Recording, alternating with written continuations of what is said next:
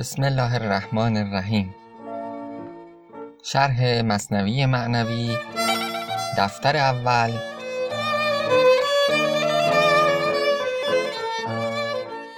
بیان حسد وزیر.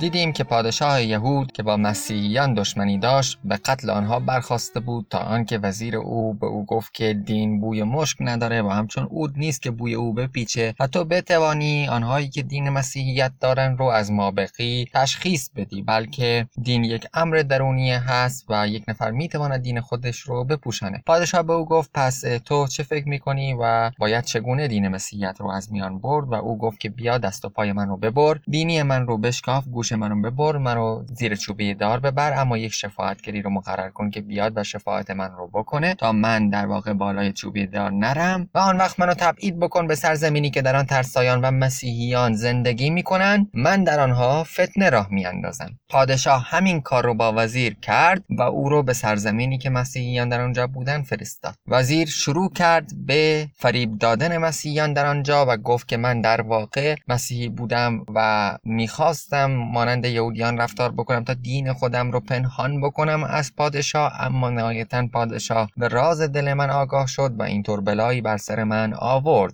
و اونها هم که دین آنها تقلیدی بود، از سر فکر نبود، از سر ایمان واقعی نبود، و چون بسیاری از دینداران دیگر کار آنها جز تقلید نبود و از سر تقلید دیندار بودند، زود دین و دل خودشون رو به اون وزیر باختند. دیدیم که در این حینی که داره مولانا چنین داستانی رو بیان میکنه، قصه این که خلیفه خواست تا لیلی رو ببینه و هوس دیدن لیلی به سرش زد تا ببینه که آن کسی که مجنون به او دل بسته چه کسی است، رو مولانا بیان کرد و در بیان آن داستان نهایتاً به شرح حسد پرداخت و به این بیت اپیزود قبل رو به پایان بردیم که خاک شو مردان حق را، زیر پا خاک بر سر کن حسد را همچون ما. اکنون این حکایت لیلی و خلیفه رو مولانا مولانا به وسیله مفهوم حسد با حسد وزیر ارتباط میده و ادامه ماجرای پادشاه یهود و مسیحیان رو بیان میکنه. آن وزیرک از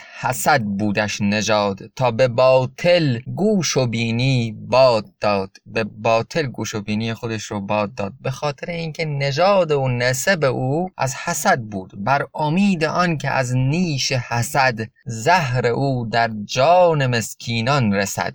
در جان مسکینان رسد، در جان مؤمنان حقیقی برسه، در جان یا مؤمنان دین مسیحیت برسه. نیش حسد او، هر کسی کو از حسد بینی کند، خیشتن بیگوش و بیبینی کند. هر کسی بینی خودش رو از حسد بکند، که البته آقای فروزانفر گفته شارحان اشتباه کردن که کند رو اینجا آوردن، بلکه این بینی کند هست و بینی کردن به معنای تکبر کردن هست و به نظر عاقلانه تر میرسه که ما همین حرف آقای فروزانفر رو بپذیریم، چون بینی کند اگرچه مرتبط هست با داستان گفت که بینی من رو بشکاف، به این صورت مرتبط هست، ولی گویا در این بیت نمیتونه چندان معنایی داشته باشه. هر کسی کو از حسد بینی کند، خیشتن بیگوش و بیبینی کند. خب او که بینی کنده خودش رو بیبینی میکنه، خب مسلما این دو بیان امر واضح است و شاید یکمی دور از ذهن باشد که مولانا اینطوری صحبت بکنه. بهتر است گفتار آقای فروزانفر رو بپذیریم، این بینی کند هست نه بینی کند، و بینی کردن به معنای تکبر کردن. هر کسی کو از حسد بینی کند، خیشتن بیگوش و بیبینی کند. به خاطر همینم این بینی با بیبینی میتونه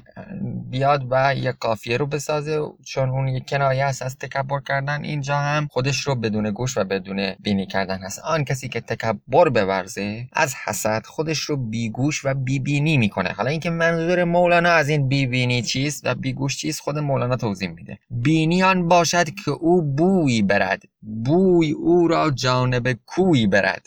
بینی رو به چیزی میگیم که بتونه بوی رو بشنوه و به وسیله شنیدن اون بو بتونه به یک کوی راهنمایی بشه. هر که بویش نیست بی بینی بود، بوی آن بوی است کان دینی بود. پس بینی چیست؟ بینی آن است که بوی رو بتونه بشنوه و او بو رو به جای بتونه برسونه. آن کسی که بویی رو نمیتونه بشنوه بدون بینی هم هست. پس منظور مولانا این هست که اگر کسی بویی رو نتونه بشنوه بینی هم نداره، چون بینی یعنی چیزی که بو به وسیله آن شنیده میشه. اما بو چیست؟ بو تنها آن بویی است که دینی است، رنگ دین داره. بقیه بوها بوی واقعی نیستن. پس اگر کسی بوی دین رو و بوی دینی رو و بوی معنوی رو و آن بوی روحانی رو و بوی حقیقت رو نشنوه، در واقع بدون بینی هست. و وزیر از این گونه بود، تکبر او، غرور او، بینی کردن او در واقع باعث شده بود او بی بینی بشه، یعنی بوی حقیقت رو، بوی معنویت رو و بوی روحانیت رو و بوی یکرنگی مسیحیت و یهودیت رو در واقع نشنوه. چون که بوی برد و شکر آن نکرد،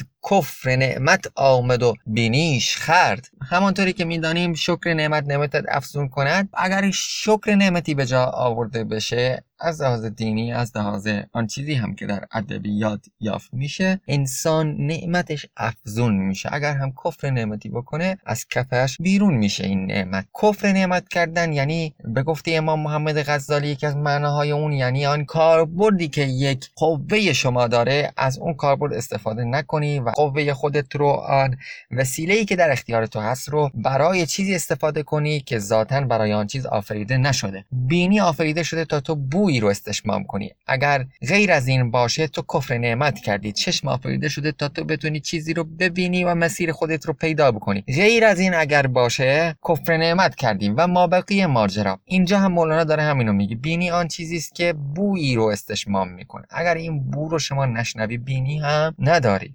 و آن کسی که بو رو بشنوه و نره و قدر این بو رو ندانه و به این کوی نرسه، اون هم بدون بینی خواهد بود، چون کفران کرده. و استفاده بینی برای رسیدن به آن کوی هست، به گفته مولانا برای رسیدن به آن حقیقت هست. شکر کن مر شاکران را بنده باش، پیش ایشان مرده شو پاینده باش. پیش شاکران، نه فقط پیش خداوند، حتی پیش شاکران خداوند هم تو باید بندگی کنی، پیش اون اولیاء الله بندگی کنی تا بتونی پاینده باشی و بتونی نعمت خودت رو افزون کنی. چون وزیر از رهزنی مایه مساز، خلق را تو برمیاور از نماز. مثل وزیر نباش که رهزن دین و دل مردم باشی و مردم را از نماز و عبادت گمراه بکنی. ناصح دین گشته آن کافر وزیر، کرده او از مکر در لوزینه سیر. این وزیر کافر شده ناصح دین. چه اتفاقی افتاده؟ وزیری که کافر دین مسیحیت هست حالا اومده داره به مؤمنان مسیحی نصیحت میکنه در مورد دین مسیحیت. این وزیر از فریبکاری خودش در لوزینه در واقع سیر کرده بود، در این شیرینی سیر کرده بود. در لوزینه سیر کردن یعنی باطل رو به حق آمیختن، حق رو به باطل آمیختن، مکروه رو لباس مطلوبی پوشاندن، فریب دادن. و از فریب خود این وزیر، از فریب وزیر در واقع اومده بود و اینطوری حق و باطل رو به هم آمیخته بود و به مسیحیان معرفی میکرد. حالا عنوان دیگری رو مولانا آغاز میکنه، فهم کردن حاذقان نصارا مکر وزیر را. یعنی آن علمای مسیحی، آن کسانی که اهل ذوق بودند، مکر وزیر رو فهمیدن. حالا ببینیم مولانا چگونه این رو در مورد صحبت میکنه. هر که صاحب ذوق بود از گفته او، لذتی میدید و تلخی جفت او. هر کسی که ذوق داشت، یادمون باشه که ملاک خوب و بد رو کسانی میتونستن در واقع داشته باشن درون خودشون که ذوق دارن. آنها میتونستن درست و غلط رو تشخیص بدن و آنها قوه تمیز داشتن. در اپیزودهای قبل در مورد این موضوع توضیح دادیم. اکنون هم مولانا داره میگه اون کسی که ذوق داشت، آن کسی که صاحب ذوق بود، در آن وزیر لذتی میدید، در گفته‌های آن وزیر لذتی میدید که تلخی جفت اون شده بود. یعنی آن تلخی رو در پس پشت این لذت گفتاری که وزیر داشت میدید.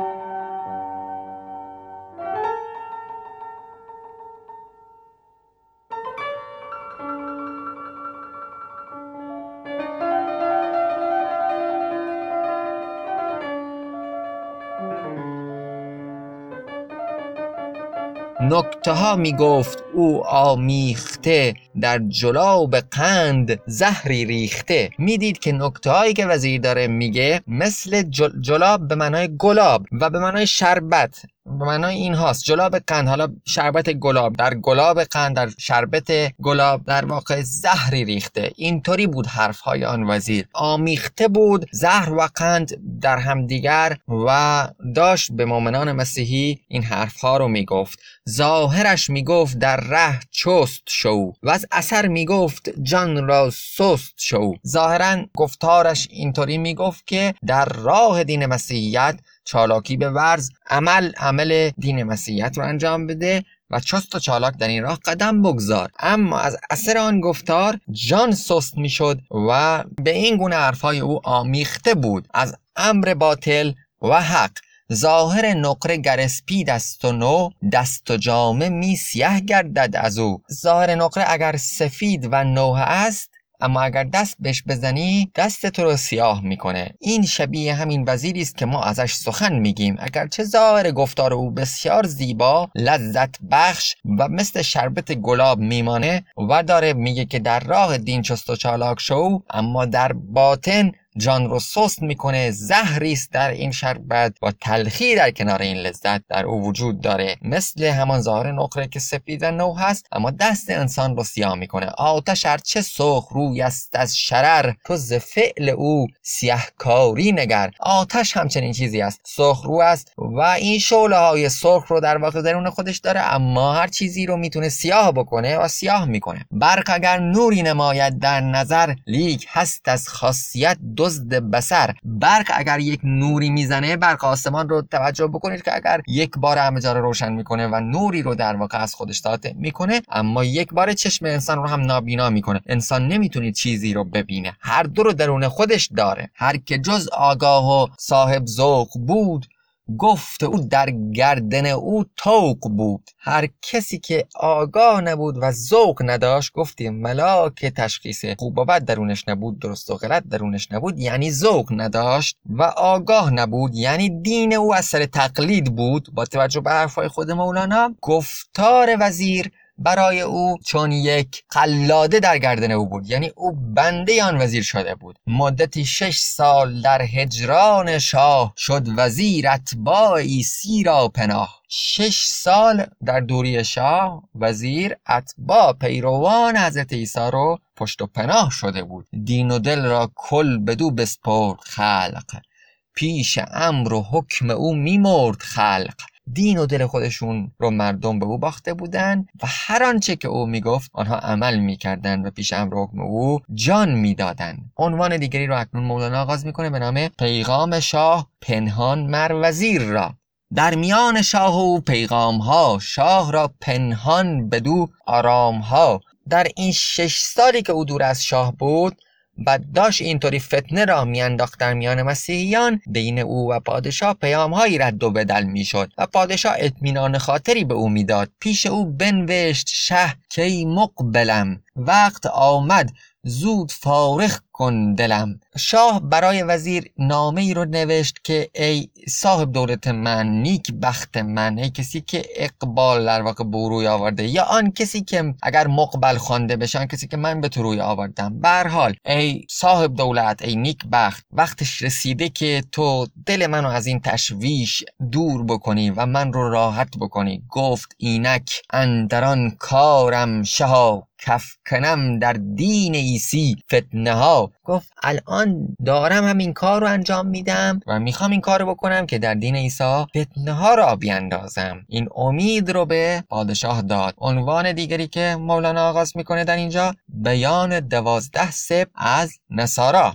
قوم عیسی را بودن در دار و گیر، حاکمانشان ده امیر و دو امیر. یعنی در حکومت و فرمان روایی دار و گیر به معنای مشغله و گرفتاری است، اما گویا به کنایه اینجا از حکومت و فرمان روایی این قوم عیسی داره صحبت میکنه که در این اتباع عیسی در واقع دوازده امیر، ده امیر و دو امیر وجود داشت، یعنی دوازده امیر اینها داشتن. هر فریقی مر امیری را تبع، بنده گشته میر خود را از طمع. هر گروهی یک امیری رو انتخاب کرده و بنده آن امیر شده و پیرو تبع پیرو پیروان پیرو آن امیر شده و از طمع، یعنی چون طمع داشته رفته سراغ اون امیر، نه آنکه ای از سر ایمان یا از سر اعتقاد، از سر آگاهی و از سر فهم دین مسیحیت رفته باشه سراغ آن امیر، بلکه از طمع این کار رو کرده. این ده و این دو امیر و قومشان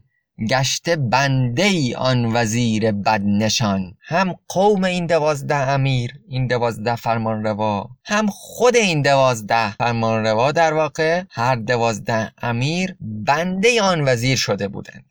و البته مثال دوم این گونه هم گفته شده: گشته بنده آن وزیر بدنشان. در بند آن وزیر بدنشان در واقع شده بودند. اعتماد جمله بر گفتار او، اقتدای جمله بر رفتار او، همه به گفتار او اعتماد داشتند و به رفتار او اقتدا می‌کردند. همه در واقع هر کاری که او میگفت انجام بدین رو انجام میدادند، تقلید محض میکردن از اعمال اون و به گفتار اون کاملا اعتماد داشتن. پیش او در وقت و ساعت هر امیر جان بدا دیگر بدو گفتی بمیر. هر امیر و به طریق اولا پیروان آن امیر اگر که وزیر میگفت بمیر میمردند. آنقدر به وزیر دلبسته شده بودن، بنده او شده بودن، اون رو باور کرده بودن و به گفته مولانا که قبلا بهش اشاره کردیم، خود چه باشد قوت تقلید عام. کسی که دینش از سر تقلید باشه اینطوری هم دین خودش رو از دست میده و تابع یک فریبکاری چون وزیر میشه، وزیر فریبکار داستان میشه و آنها فریب وزیر رو خوردن. این فضایی بود که مولانا اکنون برای ما معرفی کرد. وزیر در کجا قرار داشت؟ شش سال بود که دور بود از پادشاه، در این حال داشت با نصارا صحبت میکرد. یک گروهی از مسیحیان فهمیدن که یک تلخی، زهر و ناخالصی در گفتار وزیر هست و بیشتر مسیحیان و پیروان آن دوازده امیر در واقع بنده آن وزیر شدند. این بود اختلافی که در این گروه مسیحیت رخ داد و کسانی که دین و دل خودشون رو به آن وزیر باختند. اپیزودمون رو همینجا به پایان میبریم و تا کنون دیدیم که وزیری که خواست به توسط این نقشه که دست و پای او بریده بشه، گوش او بریده بشه، بینی او شکافته بشه و نهایتاً او تبعید بشه به جایی که مسیحیان دارن زندگی میکنن تا بتونه فتنه در اونها را بندازه، رسید به اونجا، تونست اونها رو قانع بکنه که اون مسیحی خالصی هست و مسیحی مخلصی در واقع هست و مسیحیان حرف اون رو باور کردن و آنگاه شروع کرد به در دین مسیحیت نصیحت کردن و در واقع و در حقیقت فتنه در دین آنها راه انداختن. این بود شرحی که مولانا داد تا کنون و ادامه داستان رو در آینده خواهیم دید، ببینیم چه اتفاقی میفته. و السلام علیکم و رحمت الله و برکاته.